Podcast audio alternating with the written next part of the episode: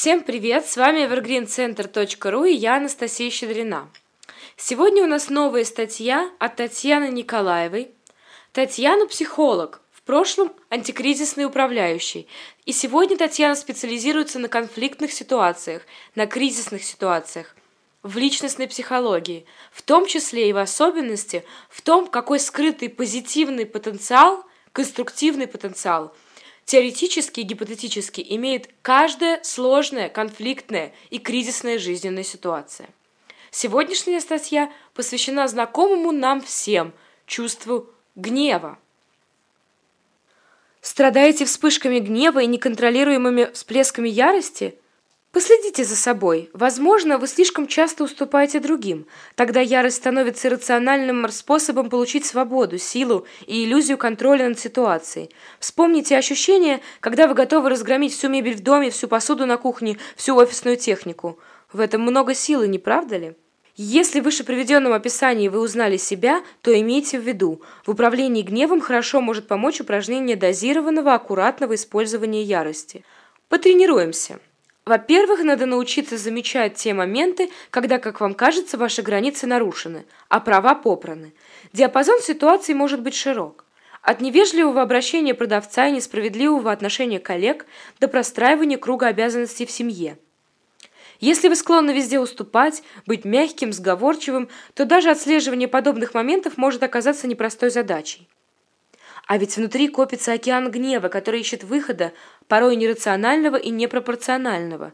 Поэтому первый шаг в управлении гневом – замечать те первичные ситуации, которые вызывают у вас раздражение.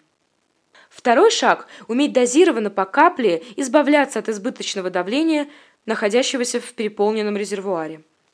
В этом случае необходимо вежливо, но настойчиво, можно серьезно, а можно с милой улыбкой, аккуратно и аргументированно давать понять, что вам наступили на ногу, нарушили ваши границы, обидели и так далее. Ведь порой окружающие могут поступить так и без злого умысла, ничего не подозревая пойти дальше, оставить вас наедине со своими эмоциями. Помните, чем чаще вы будете вспоминать об этом упражнении, тем уважительнее к вам будут обращаться и тем меньше вас будет копиться гнева. Не бойтесь быть невежливыми. Если вы не заявите о своих правах, интересах и желаниях, никто о них не сможет догадаться. Если вы возьмете за привычку следовать этому правилу, то, возможно, ваш партнер по общению будет даже благодарен вам за искренность. Умение искусственно вызывать гнев – один из критериев успешного обучения управлению гневом. К примеру, в данный момент вы совсем не сердитесь на своего подчиненного, который предусмотрительно задобрил вас дорогим подарком на Новый год. Однако вы помните, что месье Иванов – под занавес прошлого года допустил просто непозволительную ошибку на работе. Несмотря на благостное настроение, вы все же находите в себе силы вспомнить то состояние, когда увидели его отчет. Затем стараетесь вычленить из вашего чувства гнева конструктив, прорабатываете его и стараетесь понять, как вы можете поговорить с вашим Ивановым аргументированно, строго, очень четко, так уж, чтобы он понял свои ошибки. После чего Волшебный пендель работает, он понимает всю серьезность происходящего, а вы снова возвращаетесь к своему обычному благодушию. Рассмотрим альтернативный вариант.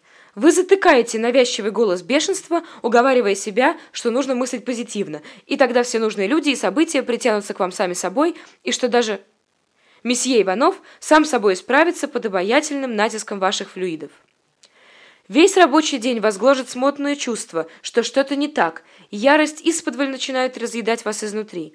И, приходя домой, вы срываетесь на ни в чем не повинном сыне, который вдруг начинает раздражать вас своими глупостями.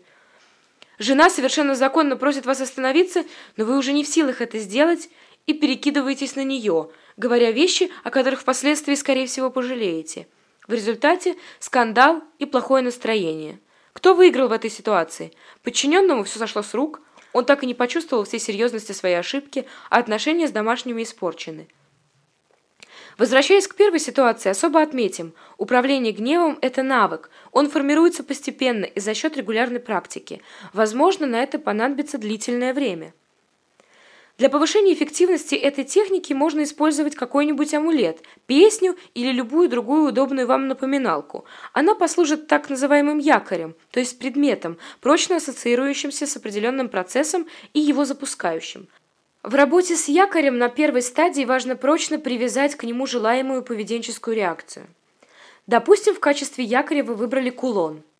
Сначала усилием воли вы заставляете себя поступать по-новому и при этом касаетесь своего кулона, висящего, скажем, на шее. Затем якорь начинает работать на вас, автоматически запуская нужную реакцию, стоит вам только его коснуться. Подведем итог. Управление гневом – это практический навык. Сформировавшие его люди не страдают неконтролируемыми вспышками ярости, но умеют простроить собственные границы и вовремя защитить свои права, оставаясь при этом вежливыми, аккуратными, строгими и внутренне спокойными. Спасибо большое за то, что вы нас слушали. Поблагодарим вас, поблагодарим Татьяну за ее статью. И снова пригласим вас на сайт evergreencenter.ru к нам за нашими материалами, текстами, статьями и подкастами. До скорой-скорой связи. Пока.